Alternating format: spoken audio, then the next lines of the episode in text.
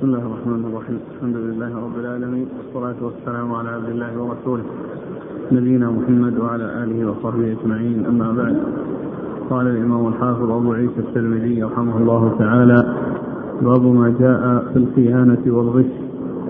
قال حدثنا قتيبة. قال حدثنا الليث عن يحيى بن سعيد عن محمد بن يحيى بن حبان عن لؤلؤة عن أبي سرمة رضي الله عنه أن رسول الله صلى الله عليه وآله وسلم قال من ضار ضار الله به ومن شاق شاق الله عليه.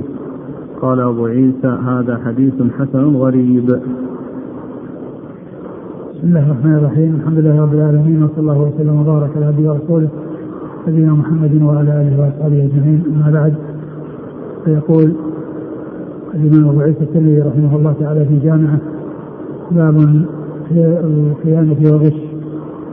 والخيانة هي ضد الأمانة. وكون المسلم يخون أخاه المسلم بمعنى أنه آه، لا تحصل منه الأمانة له وإنما تحصل له الخيانة. والغش هو الخديعة. وإظهار يعني شيء ومع إبطان شيء بخلافه يكون في ذلك الغش. ومن ذلك قصة الرجل الذي كان يبيع الطعام وكان بعضه مبلولا وكان مغطى بالسليم الذي لا بلد فيه. و فيكون آه الذي يأتي يشتريه يظن أنه سليما كهذا الذي يشاهده ويعاينه مع أن تحته شيء بخلاف ذلك. في فيكون هذا من الغش. ولهذا الرسول صلى الله عليه وسلم قال لصاحب الطعام ما هذا يا صاحب الطعام؟ قال أصابت السماء. لأن أصابه مطر. قال ألا جعلته فوق جعلته فوق حتى يراه الناس. من غش فليس منا ومن غشنا فليس منا. فالغش هو فيه خديعة وإظهار شيء ما يبدو للناظر أنه سليم مع أنه مع أن فيه خللا وفيه عيبا الذي هو حصل عن طريق الغش. بكونه يستر المعيب ويظهر السليم فيكون بذلك غاشا لمن يبيع عليه. وقد أورد أبو عيسى هذا الحديث عن النبي صلى الله عليه وسلم قال من ضار ضار الله به. فهذا هو محل الشاهد. من ضار ضار الله به لأن هذا فيه مضارة للغير وإلحاق الضرر بالغير لكونه يخدعه ويخفي عليه العيب ويلحق الضرر به بكونه آه، آه، باعه. يعني ذلك الشيء الذي فيه خلل وفيه عيب ويكون ذلك عن طريق الوجه. من ضار ضار الله به ومن شاق شاق الله ومن شاق شاق الله عليه. ومن شاق شاق الله عليه. يعني من ضار غيره ضار الله به يعني يعني آه، عجبه أو أصابه بالضرر الذي يعود عليه ومن شاق غيره ألحق بغيره المشقة بفعله وبجنايته شاق الله عليه أي أنه جازاه بمثل ما عمل جزاء وفاقا فكما أنه ضار حصل المضارة به كما أنه شاق حصل الاشقاق عليه أو المشاقة عليه فيكون العمل من جنس الجزاء من جنس العمل جزاء وفاقا. وهذا مثل هذا الحديث الذي فيه هذا من من من من إطلاق الأعمال على الله عز وجل من إطلاق يعني وإضافة الأعمال إلى الله عز وجل وأن هذا من عمل الله كونه يشاق يعني من حصل منه مشاقة وكونه يضر وإن لم يقل أن أن من صفاته يعني آه كونه مشاق أو كونه ضار وإنما يعني هذا من أعماله ولهذا يقولون يتوسع في باب الأعمال الأفعال باب الأفعال وباب الأخبار. يعني ماذا يكون في الصفات؟ يعني يكون في باب الأخبار والأفعال ماذا يكون في الصفات؟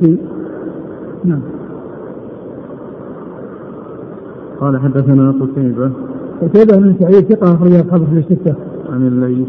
الليث بن سعد المصري ثقة أخرج أصحابه في الستة. عن يحيى بن سعيد. يحيى بن سعيد الأنصاري وهو ثقة أخرج أصحابه في الستة. عن محمد بن يحيى بن حبان. محمد بن يحيى بن حبان وهو ثقة أخرج أصحابه في الستة. عن لؤلؤة. عن لؤلؤة وهي مجهولة. مقبولة. مقبولة. أخرج لها. خالد المفرد وأبو داود والترمذي وابن ماجه. نعم. عن أبي صرمة. عن أبي صرمة. رضي الله عنه أخرج له. خالد المفرد ومسلم وأصحاب السنة. نعم والحديث في سنده هذه مقبولة ولكن له شواهد لأن متنه يعني له شواهد يعني تدل على ما دل عليه. نعم. الآن وجه المناسبة بين الحديث والترجمة. لأنه من ناحية الغش يعني موجود في المضارة هذه يعني فيها غش. لأن من حصل منه أن غش غيره وباعه سلعة معيبة وأخفى عيبها فإنه قد ألحق الضرر به. ألحق الضرر به فيعني يكون مطابق للغش. وكذلك أيضا الخيانة أيضا هو يعني مثل هذا العمل هو خلاف الأمانة لأن الأمانة تقتضي أن الإنسان يكون أمينا يعني لا يعني يغش أخاه ولا يخون أخاه. قال حدثنا عبد بن حميد قال حدثنا زيد بن الحباب العكلي قال حدثنا أبو سلمة الكندي قال حدثنا فرقد السبقي عن مرة بن شراحيل الهمداني وهو الطيب عن أبي بكر الصديق رضي الله عنه أنه قال قال رسول الله صلى الله عليه وآله وسلم ملعون من ضار مؤمنا أو مكر به. قال أبو عيسى هذا حديث غريب. ثم ورد أبو عيسى حديث أبي بكر رضي الله عنه. ملعون من ضار مسلما أو مكر به. يعني من حصل منه الإضرار به والمضار به والمكر به. ومن ذلك يعني خديعته فإن من فعل ذلك موصوف بهذا الوصف الذي هو اللعن. ولكن الحديث ضعيف غير ثابت عن رسول الله صلى الله عليه وسلم. يعني فيه اثنان في إسناده يتكلم فيهما نعم.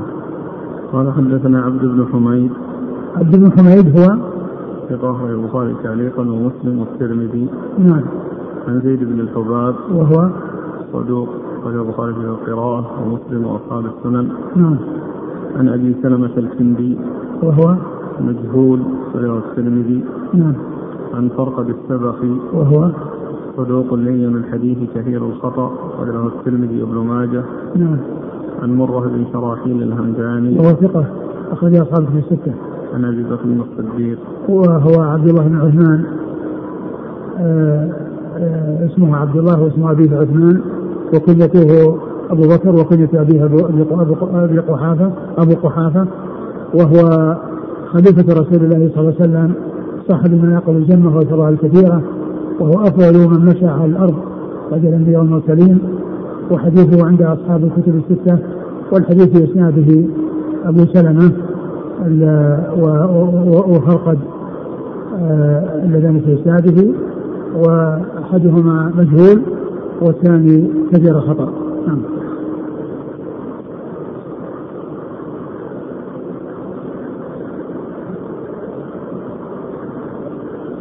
يقول السائل هل يدخل في الغش بيع الخضروات والفواكه بأن يخفي الحجم الصغير ويظهر في, الف... في أعلاها الكبير منها؟ نعم هذا من الغش.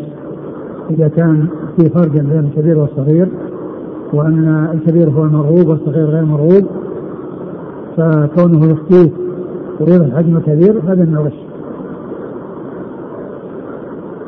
يقول السائل الزواج بنية الطلاق هل هذه النية تعتبر من الغش والخيانة؟ الزواج بنية الطلاق فيه خلاف بين أهل العلم. منهم من أجازه ومنهم من منعه والذي يظهر فيه المنع وهو الأولى. ولا شك أن هذا فيه يعني شيء من الغش لأن الإنسان لا يرضاه لنفسه لبنته ولا لأخته. لا يرضاه من غيره لبنته وأخته فعليه ألا يعامل غيره بخلاف ما يحب أن يعامل به. نعم.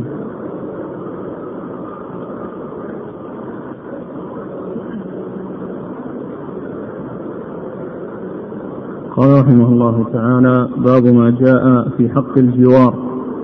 قال حدثنا قتيبة قال حدثنا الليث بن سعد عن يحيى بن سعيد عن أبي بكر هو بن محمد بن عمرو بن حزم عن عمرة عن عائشة رضي الله عنها أن رسول الله صلى الله عليه وآله وسلم قال ما زال جبريل يوصيني بالجار حتى ظننت أنه سيورثه. قال أبو عيسى هذا حديث حسن صحيح. ثم أورد أبو أبو عيسى رحمه الله في حق الجوار. يعني حق الجار على جاره والجيران لهم حقوق عظيمة على جيرانهم وذلك بأن يحصل لهم منهم الخير ويسلموا من الشر وألا ينالهم يعني شيء من الأذى وأن يعاملوا معاملة طيبة وهم من أعظم الناس حقوقا على يعني على الناس يعني الجار للجار ومما يوضح ذلك هذا الحديث الذي ثبت عن عائشة رضي الله عنها أن النبي صلى الله عليه وسلم قال ما زال جبريل يوصيني بالجار حتى ظننت أنه سيورثه. أي ما زال جبريل يعني يأتي بالوحي من الله عز وجل في بيان حقوق الجار حتى ظن أنه سيأتي وحي يكون فيه توريثه. بأن يكون له نصيب من ميراث جاره إذا مات وهذا وإن كان يعني لم يحصل إلا أنه يدل على عظم شأن ذلك الحق لكونه يعني الرسول صلى الله عليه وسلم ظن أنه سيصل إلى هذه الغاية التي في كونه يصل يصيبه نصيب من الميراث إذا مات وأن يجعل له نصيب. هذا يدل وإن كان لم يحصل التوريث ولم يأتي شيء يدل على التوريث إلا أن هذا يعني يدل دلالة واضحة على عظم الحق وأنه في هذه المنزلة وبهذه المكانة. وهذا من جنس كون الرسول صلى الله عليه وسلم هم أن يحرق البيوت على المتخلفين عن صلاة الجماعة وإن لم يحصل التحريق إلا أنه دال على يعني خطورة التخلف عن الجماعة. وهذا وإن لم يحصل شيء يدل على التوريث؟ إلا أنه دال على عظم حق الجار وأن حقه عظيم وأنه آه وأن على كل جار أن يحرص على آه يعني أداء الحق لجاره بحيث يصل إليه خيره ويندفع عنه شره وضرره.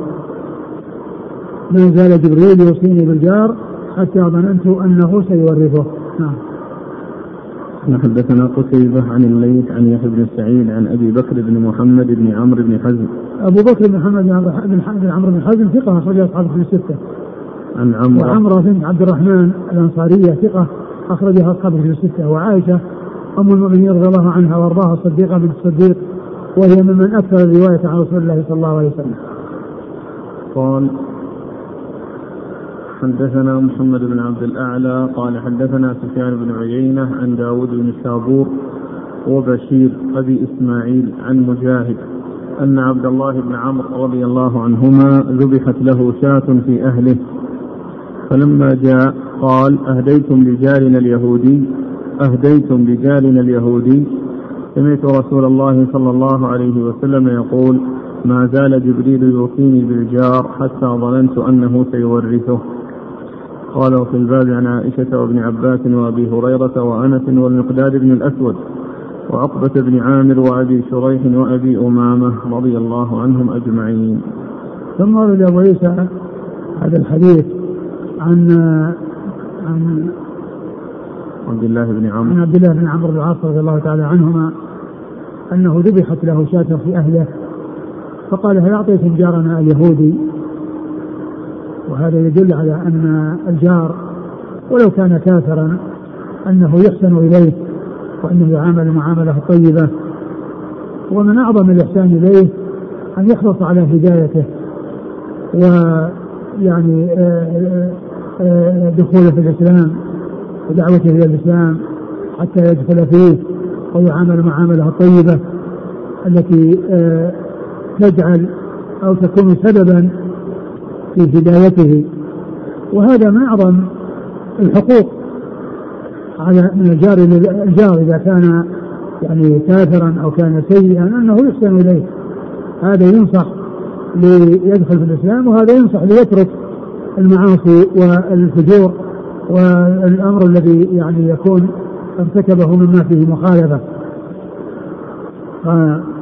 سأل عن إعطائهم لجاره اليهودي. وهذا فيه تنبيه. إلى معاملة الجار والإحسان إليه ولو كان كافرا. ثم قال فإن النبي صلى الله عليه وسلم قال ما زال جبريل يوصيني بالجار حتى حتى ظننت أنه سيورثه. يعني هذا يعني آه، أخذه واستنبطه من هذا الحديث الذي فيه بيان عظم حق الجار. وأن الجيران آه، يحرص جيرانهم على الإحسان إليهم بشتى وجوه الإحسان وأعظم إحسان يكون هو الهداية إلى الصراط المستقيم والإخراج من الظلمات إلى النور والتبصير بالحق والهدى. نعم. قال حدثنا محمد بن عبد الأعلى. هو الصنعاني وهو؟ ثقة أخرجه مسلم وأصحاب السنن. نعم. عن سفيان بن عيينة. سفيان بن عيينة ثقة أخرجه أصحاب السنة عن داود بن شابور. وهو ثقة. أخرج له. قال في المفرد والترمذي والنسائي نعم. وبشير أبي إسماعيل. وهو؟ ثقة أخرج له البخاري المفرد ومسلم وأصحاب السنن. نعم. عن مجاهد. مجاهد بن جابر ثقة أخرج أصحاب الستة. عن عبد الله بن عمرو. عبد الله بن عمرو بن العاص رضي الله عنهما أحد العبادلة وأخرج حديثه أصحاب الستة. قال وفي الباب عن عائشة نعم.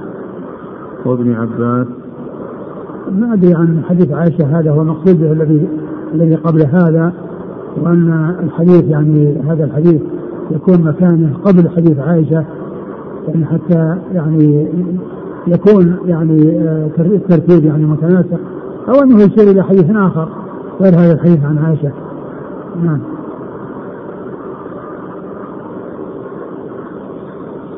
وابن عباس وأبي هريرة. وابن عباس عبد الله بن عباس.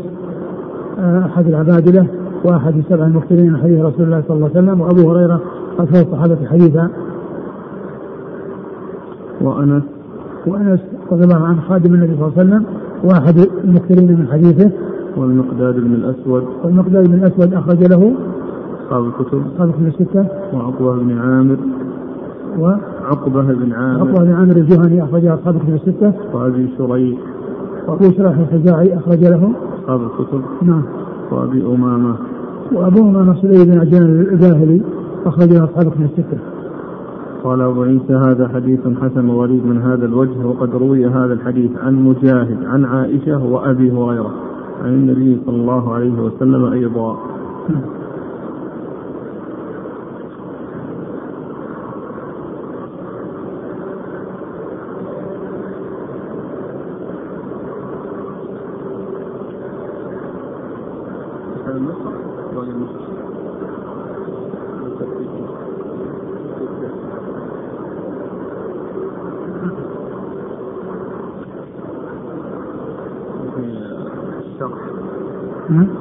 الشرط مقدم هذا مقدم حديث. عبد الله بن عمر. نعم. هو هو المناسب لأن قوله وفي الباب عن عائشة يعني معناه أنه يأتي وراء.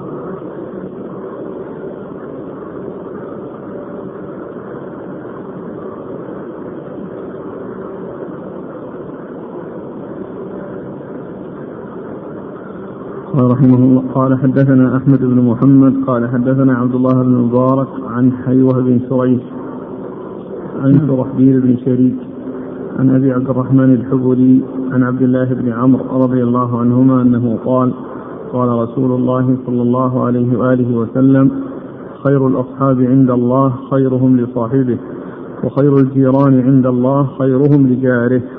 قال أبو عيسى هذا حديث حسن غريب وأبو عبد الرحمن الحبلي اسمه عبد الله بن يزيد. ثم أبو عيسى هذا الحديث عن رسول الله صلى الله عليه وسلم عن عبد الله بن عمرو. عن عبد الله بن عمرو رضي الله عنهما. أن النبي صلى الله عليه وسلم قال خير الأصحاب خيرهم لصاحبه وخير الجيران خيرهم لجاره. خير الأصحاب يعني الأصحاب في سفر أو في يعني آه في يعني في أعمال معينة يعني كونه يعني يكون آه آه مصطحبان في شيء فيكون خيرهم من كان خيرا لصاحبه. وكذلك خير الجيران من كان خيرا لجاره. يعني خير الجيران خيرهم لجاره.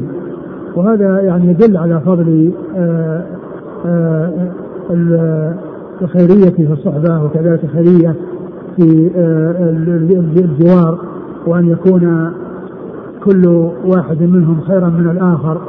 بأن يعني يحسن إلى جاره وكذلك يحسن إلى صاحبه ويحفظ حقوق صاحبه وحقوق جاره. فمن كان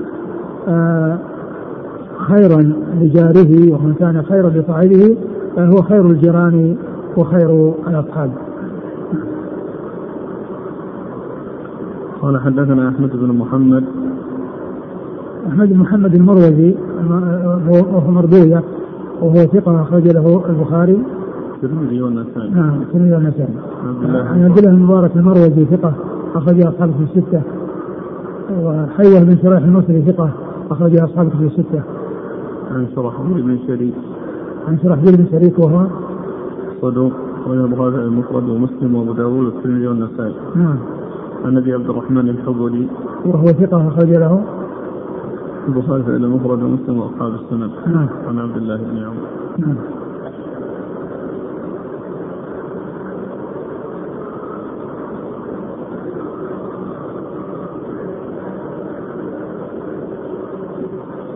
في أسئلة عن حد الجوار ما المراد بالجار؟ هل الملاصق فقط في البيت أو يعم الحي؟ لا الجوار يعني آه يعني ليس خاصا بالبيت. أو الملاصق للبيت وإنما يعني من يكون كذلك مقابل البيت ومن يكون يعني على يمينه ومن يساره ومن يكون خلفه.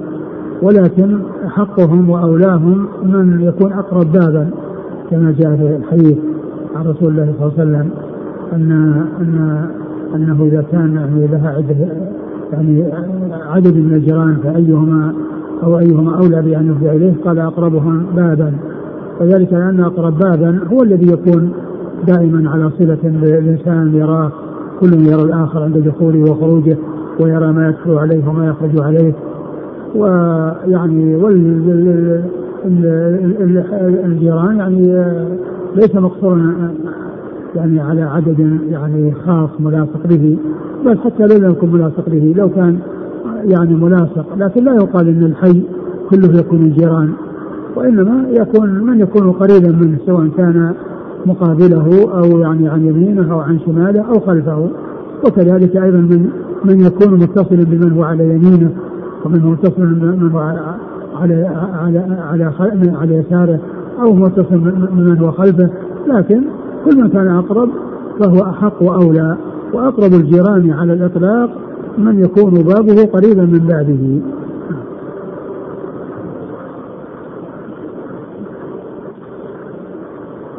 هذا يقول زميلي في الغرفة يتضرر من فتح المكيف فهل هذا يتنافى مع حق الجوار؟ آه إذا كان إذا كان الموجودين في غرفة واحدة مختلفون في الطبائع واحد يرغب المكيف والثاني لا يرغبه فيمكن أن يفرق بينهما وأن يكون يعني واحد في مع من يماثله ممن يرغب المكيف والثاني يكون مع من يماثله ممن لا يرغب المكيف فإذا كان آه، يلحق أخاك ضررا بفتح المكيف وأنت ترغبه ولا يرغبه فاعملوا على أساس آه، يعني آه، عمل يعني التبادل يعني بحيث يأتي إليك من يغرب المكيف وهو يذهب إلى من لا يرغب المكيف. في حديث الثاني عبد الله بن عمرو قال أهديتم لجارنا اليهودي يقول السائل كيف نجمع بين هذا وبين تضييق عليهم في الطرقات؟ آه هذا يختلف. الطريق يعني يعني أن الكفار يعني آه ما لهم حقوق يعني مثل ما إذا كان متصل. فالناس يمشون في الطريق فيضيق عليهم في الطريق. ولكن بالنسبة للجار لا يضيق عليه بل يعامل معاملة طيبة لأن الذي قال أنهم يضيق عليهم هنا هو الذي قال بأنه يحسن إليهم. والرسول صلى الله عليه وسلم كان يزار كان يزورهم يزور يعني اليهودي الذي كان يعني آه، آه، يعني ليس بكبير وجاء إليه في مرضه ودعاه إلى الإسلام ونظر إلى أبيه يعني كأنه يعني يريد ماذا عنده فقال اطع ابا القاسم فشهد لا إله إلا الله وأن محمد رسول الله ثم توفاه الله عز وجل ومات على خير. الحاصل أن آه، أنه آه، كل يعامل وفقا لما تدل عليه النصوص الذي يعني مطلوب فيه التضييق ضيق والذي مطلوب فيه الإحسان وال والإكرام آه، يمتثل ويطبق.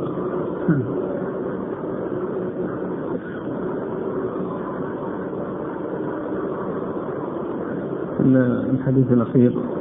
خير الأصحاب عند الله خيرهم لصاحبه وخير الجيران عند الله خيرهم لجاره. يقول السائل هل هو من جنس قوله صلى الله عليه وسلم خيركم خيركم لأهله؟ كل كل هذا من من باب الخيرية. هذا من جنس. خيركم خير يعني الناس من كان خيرا لأهله وخير الجيران من كان خيرا لجاره وخير الأصحاب من كان خيرا لصاحبه. يقول السائل هل ثبت أن للنبي صلى الله عليه وسلم كان له جار يهودي وكان يضع في طريقه الشوك وكان يضره فمرض اليهودي فزاره النبي صلى الله عليه وسلم فغضب اليهودي وقال ما جاء بك؟ فقال ديني يأمرني أن أحسن إليك فأسلم اليهودي لا لا لا لا لا, لا أدري. يقول إذا كان الجار صاحب بدعة مكفرة هل له حق أن يعامل معاملة حسنة أم يغلظ عليه؟ يعامل معاملة الحسنة ولكن يعني يحرص عليه من ناحية دعوته وإنقاذه مما هو فيه من العناء يعني يحسن إليه وفي نفس الوقت يعني ينصح وتكرر النصيحة له ويعني يتمنى ذات يحرص على هدايته وكذلك يحسن إليه لأنه جار فهذا فكذلك يحرص على هدايته مما هو فيه من الضلال وإخراجه من الظلمات إلى النور وفي نفس الوقت يحسن يحسن إليه. لأن الإحسان شيء من أجل الجوار وكون الإنسان يعني يحرص على هدايته أيضا هذا هو اعظم أعظم يعني ما يكرم به الجار وأعظم ما يفدى للجار وأعظم ما يكون من الجار إلى الجار. هذه أسئلة أصحابها يذكرون يعني سوء التعامل من جيرانهم لهم كيف يتعاملون معهم. فهذا يقول جاري بينه وبينه مشاكل لا يحب الملتزمين وهو تارك للصلاة فماذا أصنع؟ الثاني يقول أن جاره هدم جدار بينه وبينه ويقول أن شكله غير معتدل مشوش. هذا ثالث يقول جاري يضع سيارته وسيارة أولاده أمام البيت وكلمتهم وقال جيب الشرطة. والله الذي ينبغي أن كل واحد يكون خيرا خيرا لجاره من الآخر بمعنى أنه يعامله المعامله الطيبة ويحسن إليه ويتكلم معه برفق ويعني يعني ينصحه ويعامله معامله طيبه وإذا حصلت المعاملة الطيبة وكلم بالكلام اللين سيغير آه، الوضع بإذن الله. وإنما المصيبة تحصل إذا كل أتى بما عنده من الشدة والقسوة. فلا يحصل وراء ذلك إلا إلا إلا, إلا مشاكل ولا يحت... وقد يصل الأمر إلى القضاء وإلى يعني رفع الأمر إلى الجهات المسؤولة. ولكن آه، على كل إنسان أن يحرص وإذا كان أنه سيء إليه هو يعني ينصح جاره ويصبر على الإساءة. وجاء في الحديث النبي صلى الله عليه وسلم استعاذ من جار السوء في دار المقامة. جاء استعاذة النبي صلى الله عليه وسلم من الجار السوء في دار المقامة ما لا أتذكر. قال رحمه الله تعالى باب ما جاء في الإحسان إلى الخدم. قال حدثنا محمد بن بشار قال حدثنا عبد الرحمن بن المهدي قال حدثنا سفيان عن واصل عن المعرور بن سويد عن أبي ذر رضي الله عنه أنه قال قال رسول الله صلى الله عليه وآله وسلم إخوانكم جعلهم الله فتية تحت أيديكم. فمن كان أخوه تحت يده فليطعمه من طعامه وليلبسه من لباسه ولا يكلفه ما يغلبه. فإن كلفه ما يغلبه فليعنه. قال وفي الباب عن علي وأم سلمة وابن عمر وأبي هريرة رضي الله عنهم. قال أبو عيسى هذا حديث حسن صحيح. قال حدثنا أحمد بن منيع قال حدثنا يزيد بن هارون عن همام بن يحيى عن فرقد السبخي عن مرة عن أبي بكر رضي الله عنه عن النبي صلى الله عليه وآله وسلم أنه قال لا يدخل الجنة سيء الملكة قال أبو عيسى هذا حديث غريب وقد تكلم أبو وقد تكلم أيوب السختياني وغير واحد في فرقد السبخي من قبل حفظه. قال رحمه الله تعالى نعم. ثم ورد أبو عيسى هذه الترجمة باب في الإحسان إلى الخدم. قال نعم. باب في الإحسان إلى الخدم. باب في الإحسان إلى الخدم. الخدم يعني هم المماليك الذين يملكهم الإنسان ويقومون بخدمته ويشمل أيضا من يعني يستأجر للخدمة من يستأجر للخدمة فإن فإن بالنسبة للمماليك يعني يجب عليه أن أن ينفق عليهم وأن يكفوهم وأن يعني يعاملهم معاملة طيبة وأن لا يكلفهم ما لا يطيقون وإذا كلفهم يساعدهم. وأما بالنسبة المستأجرين يعني للخدمة فإنه إذا كان يعني آآ آآ ساكنا عنده وأنه ملتزم بطعامه وشرابه وكسوته فإنه يقوم بذلك كما يقوم بالنسبة لمن هو مملوك له. وإذا كان بينه وبين اتفاق على أن أنه يقوم بالخدمة وفي حدود معينة وفي شيء يطيقه ولا يكلف ما لا يطيق فيعامل بهذه المعاملة. وأما الأشياء الأخرى التي اتفق على أنه يقوم بها يعني بكونه يعني آآ آآ يكون يقوم بأشياء أو يعني يتحمل أشياء وتلزم المستأجر فهذا على حسب الاتفاق. وأما بالنسبة للمماليك فإنهم تحت تصرفه وليس لهم مال ولا يتفق معهم وإنما الإنسان يستخدمهم. وهذا الاستخدام يكون بهذه الطريقة التي آه، فيها كونه يطعمهم.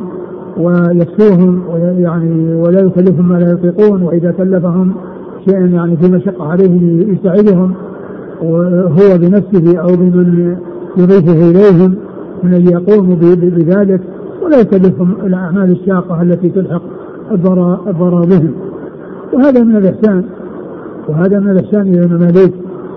خدم الإحسان إلى الخدم سواء كانوا مماليك أو أو غير مماليك. والحديث الثاني لا لا يدخل الجنة سيء الملكة. نعم. لا يدخل الجنة سيء الملكة.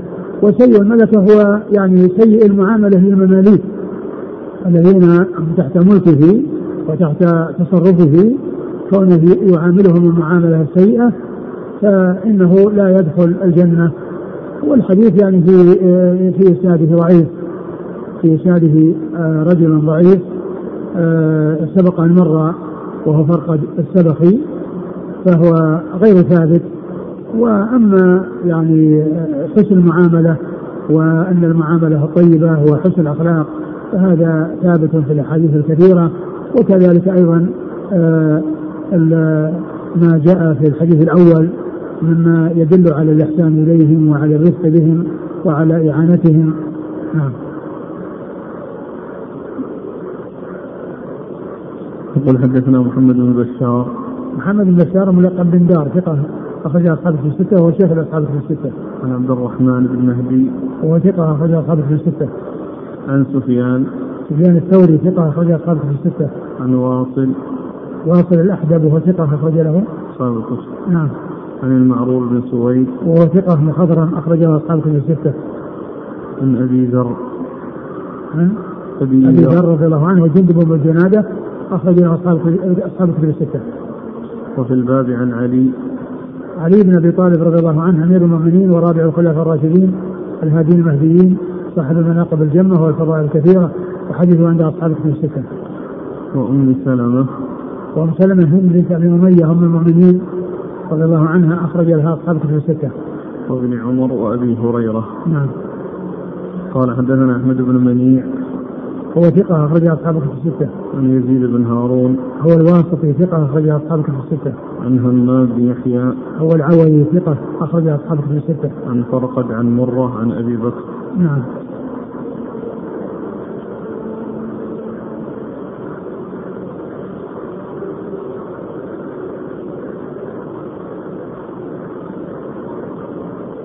يقول بعض الناس إذا أتى بخادم لا يعطيه حقه فهل يجوز للخادم أن يدعو عليه أو أن يرفع أمره للسلطان؟ نعم يجوز له أن يدعو عليه ويجوز أن يرفع أمره للسلطان لأنه مظلوم والمظلوم لأن له يدعو على من ظلمه.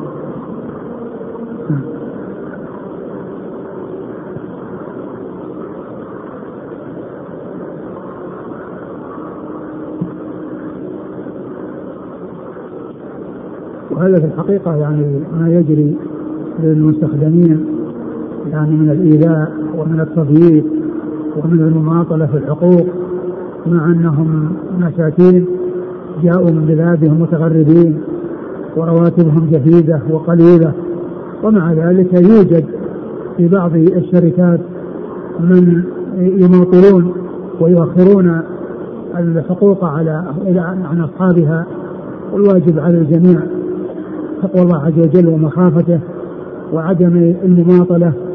وقد قال عليه الصلاة والسلام مطل الغني ظلم يحل عرضه وعقوبته.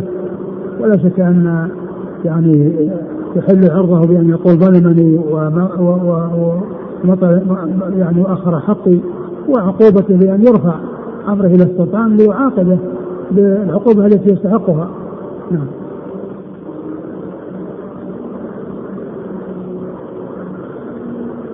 هل للكفيل أو صاحب العمل أن يمنع العامل أو المكفول من صلاة الجماعة ويأمره بالصلاة في مكان العمل وهل للعامل أن يسمع لهذا؟ لا يجوز له ذلك إلا إذا كان المكان يعني يحتاج إلى حفظ ويعني الذهاب إذا ترتب عليه مضرة فإن التخلف عن الجمعه والجماعه لحفظ شيء يعني يخشى عليه لا بأس به لا مانع من ذلك.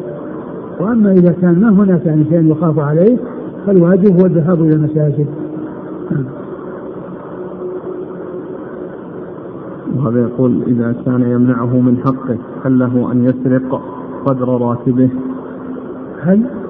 له أن يسرق قدر راتبه. سرقة لا يسرق ولكنه يعني آه، آه، إذا إذا إذا وقع في يده شيء إذا وقع بي- بيده شيء له فإنه يأخذ حقه منه اللي يسمونه مسألة الظفر. كما جاء في حديث يعني امرأة أبي سفيان التي قالت أن أبا سفيان رجل شحيح لا يعطيني ولدي ما يكفيني. قال خذي ما يكفيك ولدك بالمعروف. خذي ما يكفيك ولدك بالمعروف. هذه مسألة الظفر يس- يسمونها يعني إذا إذا وقع بيده شيء لمن عليه حق فإنه يأخذ حقه من ذلك الذي وقع في يده. نعم. وأما السرقة لا يسرق. يعني كونه يعني يروح شيء يختلسه. لأن هذا يعني كونه وقع في يده يعني معناه أنه قال وصل إليه حقه وخلاص. وأما ذاك يعني سرقة يعني معناه أنه أخذ شيئا. ومعنى ذلك أن ذمته تبقى مسؤولة فيمكن هذا الذي يسرق إذا أعطاه حقه فيما بعد يأخذه ويضمه إلى المسروق. فيكون هو الظالم. قال رحمه الله تعالى باب النهي عن ضرب الخدم وشتمهم. قال حدثنا أحمد بن محمد قال أخبرنا عبد الله بن المبارك عن فضيل بن غزوان عن ابن أبي نعم. عن أبي هريرة رضي الله عنه أنه قال قال أبو القاسم صلى الله عليه وآله وسلم نبي التوبة. من قذف مملوكه بريئا مما قال له أقام عليه الحد يوم القيامة. إلا أن يكون الله عليه الحد يوم القيامة.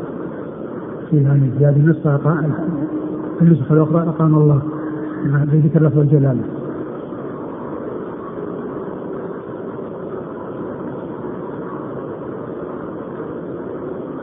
من قذف مملوكه بريئا بريئا مما قال مما قال له أقام الله عليه الحد يوم القيامة إلا أن يكون كما قال. قال أبو عيسى هذا حديث حسن صحيح. وابن أبي نعم هو عبد الرحمن بن أبي نعم البجلي يكنى أبا الحكم. قال وفي الباب عن سويد بن مقرن وعبد الله بن عمرو رضي الله عنهم.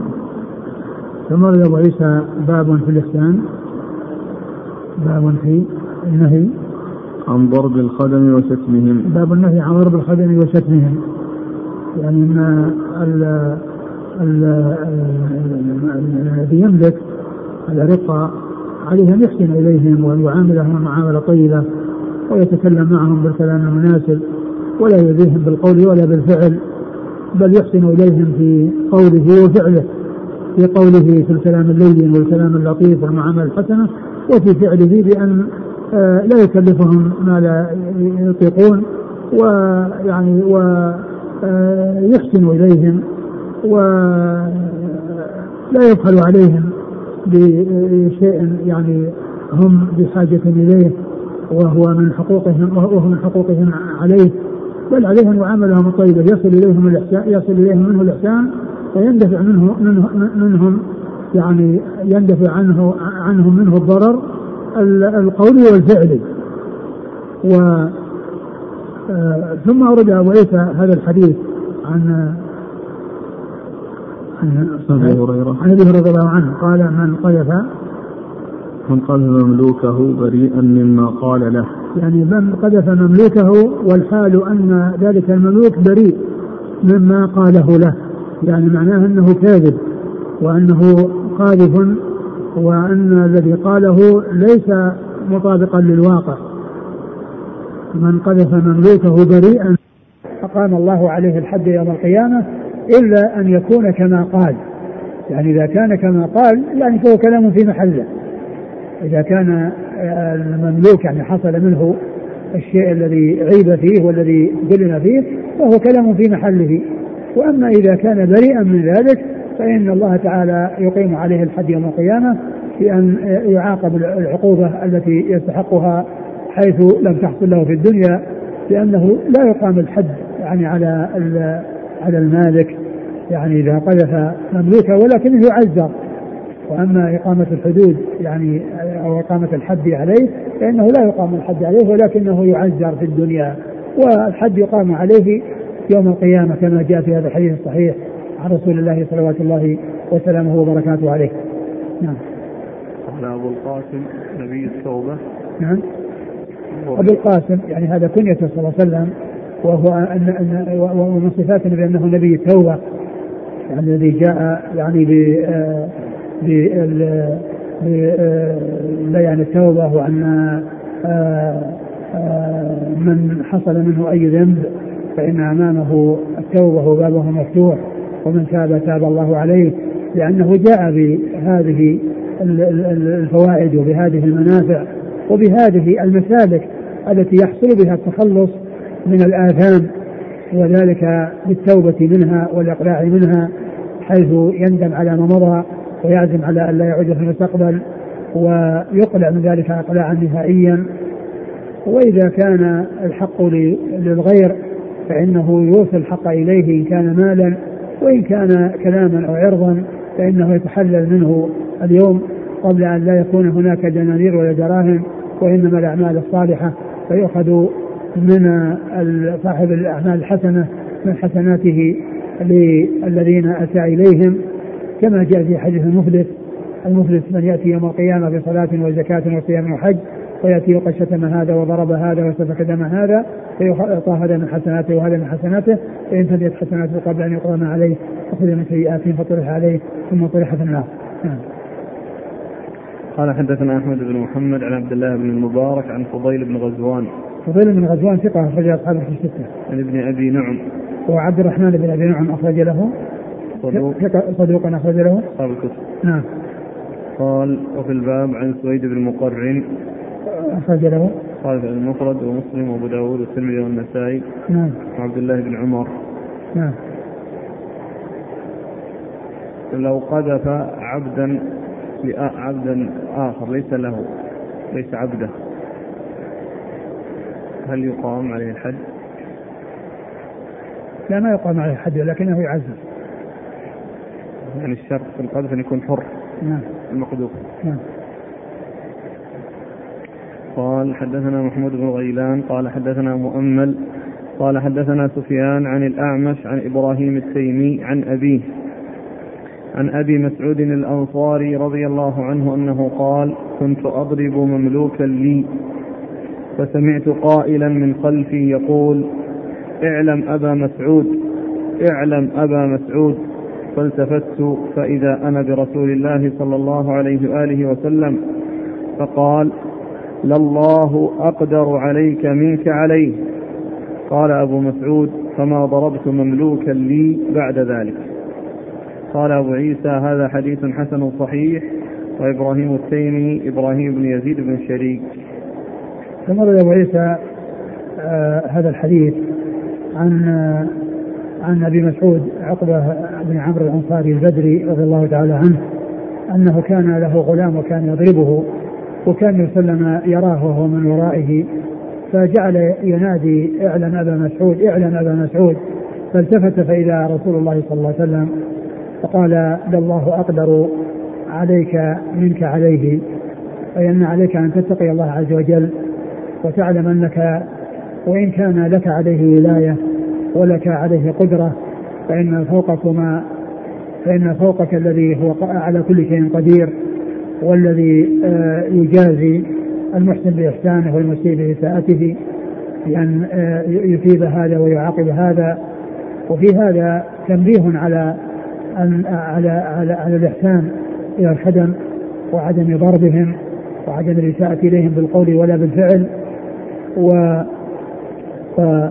وفي بيان يعني التذكير وتذكير بمن يكون عنده قدرة بمن هو أقدر منه ومن هو فوقه وهو الله عز وجل الذي على كل شيء قدير والذي لا يعجزه شيء و آآ آآ آآ هو قادر على أن ينزل العقوبة بمن حصل منه الظلم وأن قدرة الإنسان على غيره عليه أن يخشى قدرة الله عليه وعقوبة الله عز وجل له.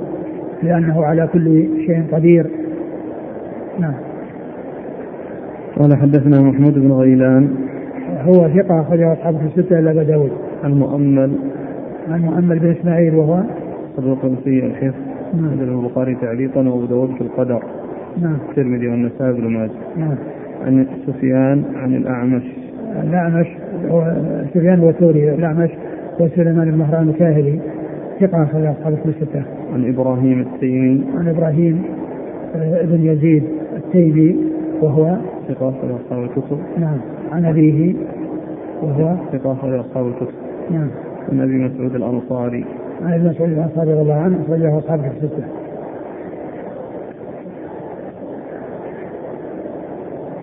يقول بعض من يستأجر العمال يكلف عليهم أعمالا لا تدخل في الاتفاقية والعامل لا يستطيع أن يمتنع خوفا من أن يضيق عليه صاحب العمل أو يفصله من العمل وهو بحاجة إلى العمل فما توجيهكم؟ إذا كان الاتفاق على شيء معين محدد ليس الإنسان أن يزيد عليه ليس الإنسان يزيد عليه ما دام أنه محدد العمل وقد كتب بينهم أو وضح أو فيما بينهم ما يلزم هذا من العمل المعين أو من آه، مدة معينة يشتغل فيها من كذا إلى كذا يعني فهذا على حسب الاتفاق.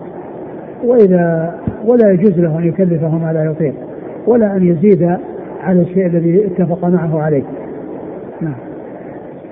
هذا يقول حفظك الله أحد العمال أتى من بلاد الكفر وعمل في شركة ومن الله عليه بالإسلام فغضب صاحب الشركة وقال له أنا أتيت بك لتعمل عندي بدون أن تقطع شغلك بالصلوات. وأخذ منه بطاقة العمل وأمره أن يعمل بدون تقطيع لعمله على أن يعطيه البطاقة لاحقا. فماذا يفعل هذا العامل؟ يرفع أمره إلى المسؤولين يقول لدي خادم وقد ضربته مرة وأنا أعلم أني ظالم له. فما هي الكفارة؟ يعني آه، آه، أطلب منه السماح اطلب منه المسامحة وأعطه يعني من المال يعني شيئا يرضيه ويجعله يعني آه، تطيب نفسه بأن يسامحك لأنك إذا أحسنت إليه وطلبت منه المسامحة فحري أن يكون مسامحته لك أنه صار أنها جاءت عن قناعة وعن رغبة لأن من القناعات يعني لأن من ال من من ال مما يحصل بين الناس قد يكون الإنسان يعني في نفسه شيء يعني يسامح وهو نفسه ولكن لا شك إنه يعني يحصل المقصود لكن كونه المسامحة التي عن سماحة نفس وعن يعني شرح صدر لا شك أنها غير التي تكون أكمل من التي تكون عن طريق المجاملة فقط.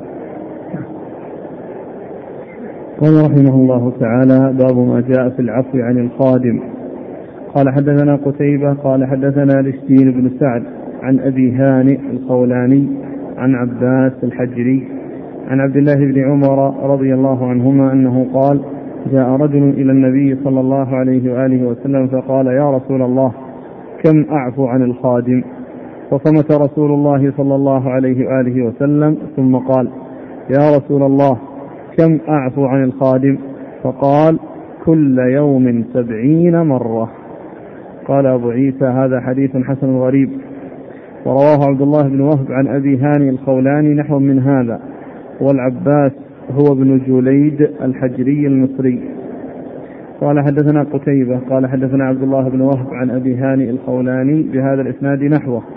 وروى بعضهم هذا الحديث عن عبد الله بن وهب بهذا الإسناد وقال عن عبد الله بن عمرو. ثم أورد أبو عيسى آه، باب العفو عن الخادم والمقصود بالعفو عن الخادم أنه آه، إذا حصل منه خطأ أو حصل منه يعني لا يؤاخذه في خطئه بل يسامحه ويعفو عنه. فأورد أبو عيسى حديث ابن عمر أن النبي صلى الله عليه وسلم جاءه رجل وقال يا رسول الله كما أعفو عن الخادم؟ قال في اليوم سبعين مرة. يعني معناه أنك آه، يعني اعفو عنه باستمرار. اعفو عنه باستمرار لأن العفو لا شك أن أن أن, أن يعني ثوابه عظيم عند الله عز وجل وكون الإنسان يعفو ولا يؤاخذ في كل شيء لا شك أن هذا يعني فيه مصلحة ومنفعة للخادم والذي هو مالك الخادم الذي هو سيد الخادم يعني يعفو عنه ويسامحه ولا يضيق عليه ويؤاخذه على كل صغير وكبير بل يكون شأنه المسامحة والعفو والصفح لأن هذه أخلاق الكرام وأخلاق الأخلاق المحمودة والتي جاء بها الإسلام وحث عليها الرسول الكريم صلى الله عليه وسلم لا سيما في هذا الحديث الذي لما سأله عن عدد آه، المرات التي يعفو عنها الخادم قال السبعين يعني المقصود بذلك التكثير يعني معناه أنه يعفو عنه باستمرار. آه، نعم.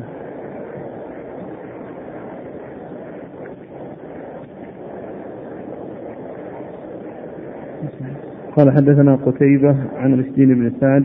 رشدين بن سعد ضعيف. أخرج له. الترمذي وابن ماجه. نعم. عن أبي هانئ القولاني. نعم. لا بأس به أخرج البخاري المفرد ومسلم وأصحاب السنن. نعم. عن عباس الحجري. عباس الحجري هو؟ ثقة أبو داود والترمذي نعم. عن عبد الله بن عمر. عبد الله بن عمر رضي الله عنهما مر ذكره. قال ورواه عبد الله بن وهب. عبد الله بن وهب هو المصري ثقة أخرج أصحاب في الستة. قال وبعضهم يقول عبد الله بن عمرو يعني بدل عمرو يعني هل هو عبد الله بن عمرو أو عبد الله بن عمر؟ قال رحمه الله تعالى باب ما جاء في أدب الخادم قال حدثنا أحمد بن محمد قال أخبرنا عبد الله بن مبارك عن سفيان عن أبي هارون العبدي عن أبي سعيد الخدري رضي الله عنه أنه قال قال رسول الله صلى الله عليه وآله وسلم إذا ضرب أحدكم خادمة فذكر الله فارفعوا أيديكم. قال أبو عيسى وأبو هارون العبدي اسمه عمارة بن جوين قال قال أبو بكر العطار قال علي بن المديني قال يحيى بن سعيد ضعف شعبة أبا هارون العبدي. قال يحيى وما زال ابن عون يروي عن أبي هارون حتى مات. ثم أرد أبو عيسى باب في العفو باب في أدب الخادم. أدب الخادم. يعني أدب الخادم تأديبه. ويعني آه، العمل على على كونه آه، يسلك المسالك الأدب يعني بعيدا عن السوء وعن الأمور التي لا تنبغي فيؤدبه الأدب الذي يعود عليه أي على الخادم نفسه وعلى المالك أيضا يعني نتيجة لتاديبه لأنه بالتاديب يعني يكون الخادم على بينة من الأمر. وترجع ويعود مصلحة ذلك عليه وعلى سيده الذي أدبه. إيش مثل الحديث؟ قال؟ إذا ضرب أحدكم خادمة. إذا ضرب أحدكم خادمة فذكر الله فارفعوا أيديكم يعني امتنعوا من الضرب. والحديث ضعيف. وفيه يعني في كأن فيه إشارة إلى الإنسان له أن يضرب خادمة. والضرب يعني لا ينبغي أن يكون الخادم. ثم يعني فيه أنه إذا ذكر الله وهو يضرب أنه يكف عن ضربه. ف يعني ففيه آه، آه، الإشارة إلى أن الخادم يمكن أن يضرب وأنه لا مانع من ضربه وأنه إذا ضرب وحصل منه ذكر الله فإنه يكف عن ضربه. والحديث غير ثابت عن رسول الله صلى الله عليه وسلم هو حديث ضعيف. نعم.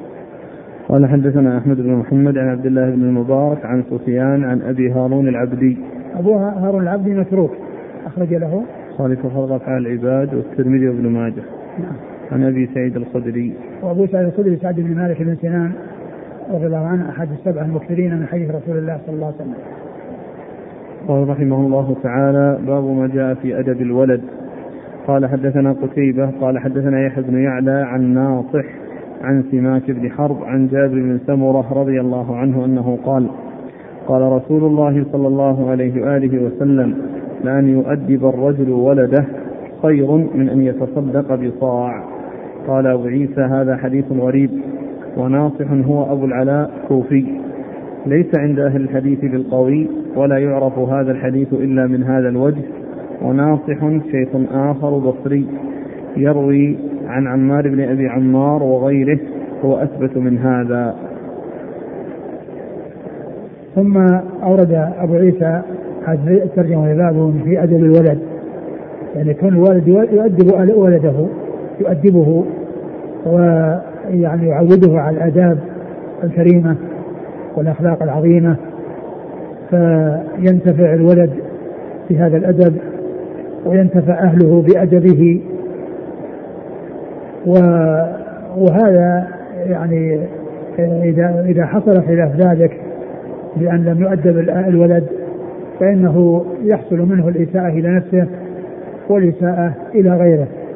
وقد أورد أبو عيسى في هذا حديثا ضعيفا غير ثابت عن رسول الله صلى الله عليه وسلم.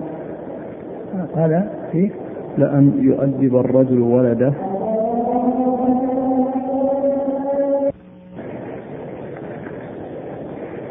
اقرأ المتن نعم. قال لأن يؤدب الرجل ولده خير من أن يتصدق بصاع. نعم بعده. حيث نقرأ؟ لا الحديث اللي بعده. ها؟ نعم اقرأ قال حدثنا نصر بن علي الجهرمي قال حدثنا عامر بن ابي عامر الخزاز قال حدثنا أيوب بن موسى عن أبيه عن جده أن رسول الله صلى الله عليه وآله وسلم قال ما نحل والد ولدا من نحل أفضل من أدب حسن. قال أبو عيسى هذا حديث غريب لا نعرفه إلا من حديث عامر بن أبي عامر الخزاز وهو عامر بن صالح بن رستم الخزاز وأيوب بن موسى هو ابن عمرو بن سعيد بن العاص وهذا عندي حديث مرسل. ثم أبو عيسى أورد أبو عيسى الحديث الأول الذي يقول فيه حديث ابي سعيد. حديث ابي سعيد. حديث جابر بن حديث جابر بن سمر رضي الله عنه قال لا لا لا لأن لأن يؤدب الرجل ولده. لأن يؤدب الرجل ولده خير له من يتصدق بصاع. يعني هذا في بيان تفضيل تأديب الولد على التصدق بهذا المقدار من المال والحديث كما ذكرت ضعيف غير ثابت عن رسول الله صلى الله عليه وسلم. والحديث الثاني أيضا ما نحل والد ولده نحلة خير من أدب حسن. هذا أيضا حديث ضعيف لأنه مرسل. وفيه أيضا يعني من هو متكلم في إسناده من هو متكلم فيه غير الإرسال. فكل من الحديثين الواردين في هذا الباب ضعيفان. ولكن لا شك أن التأديب يعني مطلوب وهناك نصوص كثيرة تدل على القيام بما يجب للأولاد من رعايتهم و العمل على صلاحهم وعلى آه، يعني حفظهم من قرناء السوء وأن يكونوا على حالة طيبة بحيث ينفعوا أنفسهم وينفعوا أهليهم وألا يكونوا مضرة وضررا على أنفسهم وعلى أهليهم. نعم. قال حدثنا قتيبة عن يحيى بن يعلى يحيى بن يعلى هو؟ ضعيف رجل البخاري في الأدب المفرد والترمذي. نعم.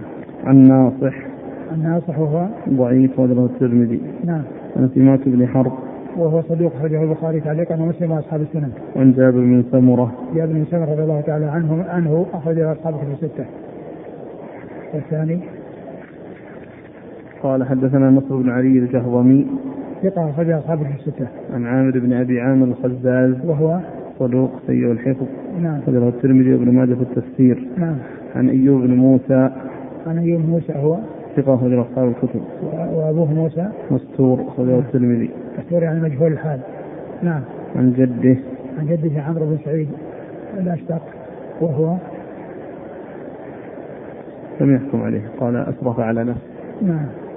أخرج له مسلم وأبو داود في المراسيل والترمذي والنسائي وابن ماجه. أيوه وقد أضاف الحديث إلى الرسول صلى الله عليه وسلم وهو ليس من الصحابة وهو مرسل وفيه ذلك المستور الذي هو ابنه ابن عمرو بن سعيد وفيه أيضا الخزاز الذي يعني فيه كلام الحديث غير ثابت عن رسول الله صلى الله عليه وسلم.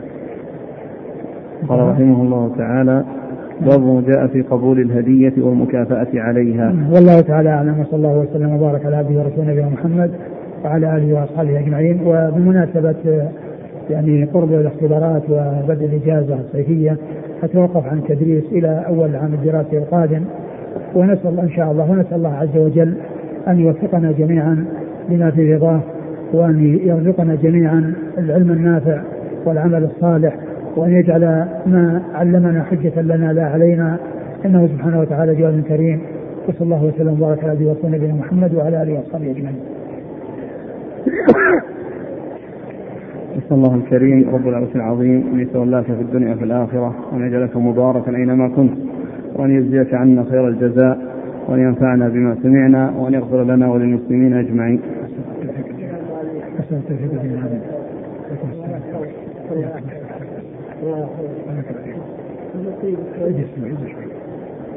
هنا في النسخة وناصح هو أبو العلاء الكوفي هو ابن عبد الله يعني يعني الترمذي وهم يعني في نسبته وهو قد جاء عندهم غير مسمى غير منسوب ولكن هو آه، ابن عبد الله.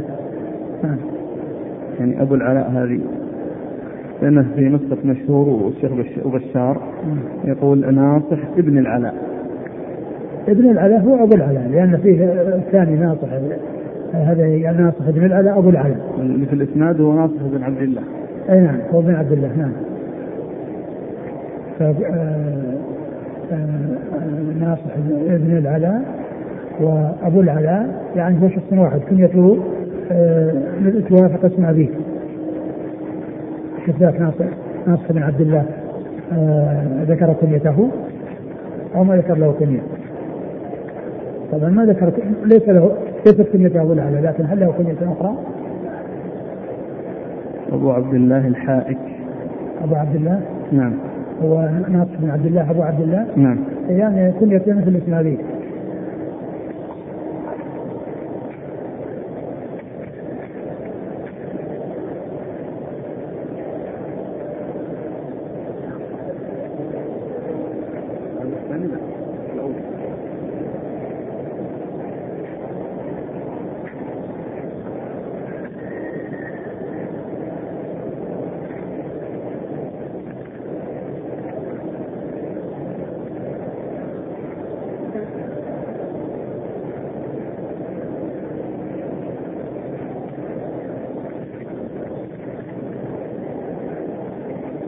يقول السائل أنا أعمل في سوق الحلقة وأثناء قدوم الزبائن نرفع أصواتنا بالبيع حيث يسمعنا القريب والبعيد.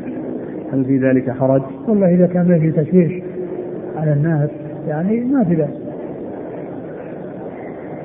كونه يذكر يعني ما عنده لكن إذا كان فيه تشويش على من حوله من أصحاب الأعمال لا يفعل.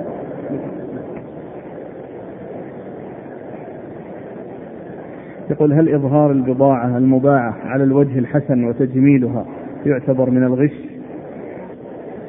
إذا كانت كلها جميلة أسفلها وأعلاها هذا ليس من الغش وإذا كان أعلاها جميل وأسفلها غير جميل فهذا غش يقول جاري إذا كان يقبل الهدية ولا يأكلها هل علي أن أقطع عنه الهدية؟ ولا يأكلها؟ أي. أبد إذا كان الإنسان الإنسان أقول يهدي إلى إلى إلى جاره ولو أهدى ذلك الجار إلى إلى إلى غيره ما في بأس. يقول هل من الخيرية في الصحبة تأمير أحد علينا في الغرفة حتى لا يحدث نزاع؟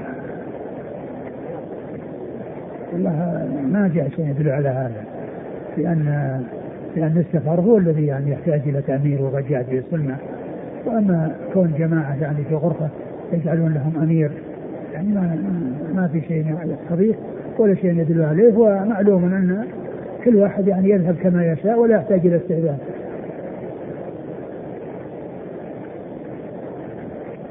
هل تقبل هدية الجار غير المسلم؟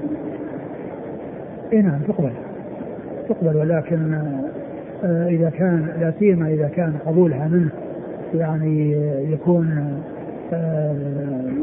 يعني سببا في إسلامه وان هذا من معاملته الحسنة لا بأس بذلك. يقول صاحب مطعم له خدم والمطعم يكثر يكثر فيه الزبائن آه، فتحضر الصلاة وهم يتناولون الطعام فماذا يفعل؟ يعني عليه عليه أنه إذا يعني قرب وقت الصلاة يمنع الدخول يجعل الجماعة اللي دخلوا يأكلون ويمشون والجماعة الذين يعني آه، آه، سيدخلون ويأتي وقت الصلاة وهم جالسون يعني يعدهم بعد الصلاة. جاء عند مسلم أن ابن مس... أن أبا مسعود أعتق عبده فقال له النبي صلى الله عليه وسلم أما لو لم تفعل للفحتك النار أو لمستك النار فهل يدل على أن الإعتاق لازم؟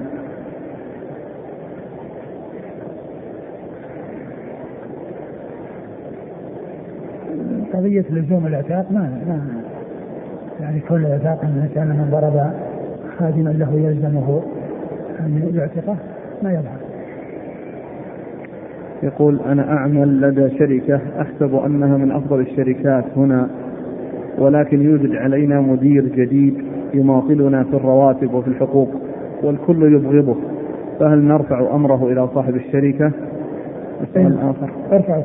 ارفعوا أمره. ما دام يعني يعني يماطلكم في حقوقكم ويسيء معاملتكم ارفعوا أمره إلى من هو اعلى منه. يقول كذلك ونحن نتكلم عليه دائما نذكر ظلمه لنا وتصرفاته الجائرة هل هذه غيبة؟ هذا ليس من الغيبة لأن هذا هو هو الذي قال فيه الرسول صلى الله عليه وسلم لي الواجد ظلم يحل عرضه وعقوبته يحل عرضه بأن يقول ظلمني فلان جزاكم الله خيرا سبحانك اللهم وبحمدك أشهد أن لا إله إلا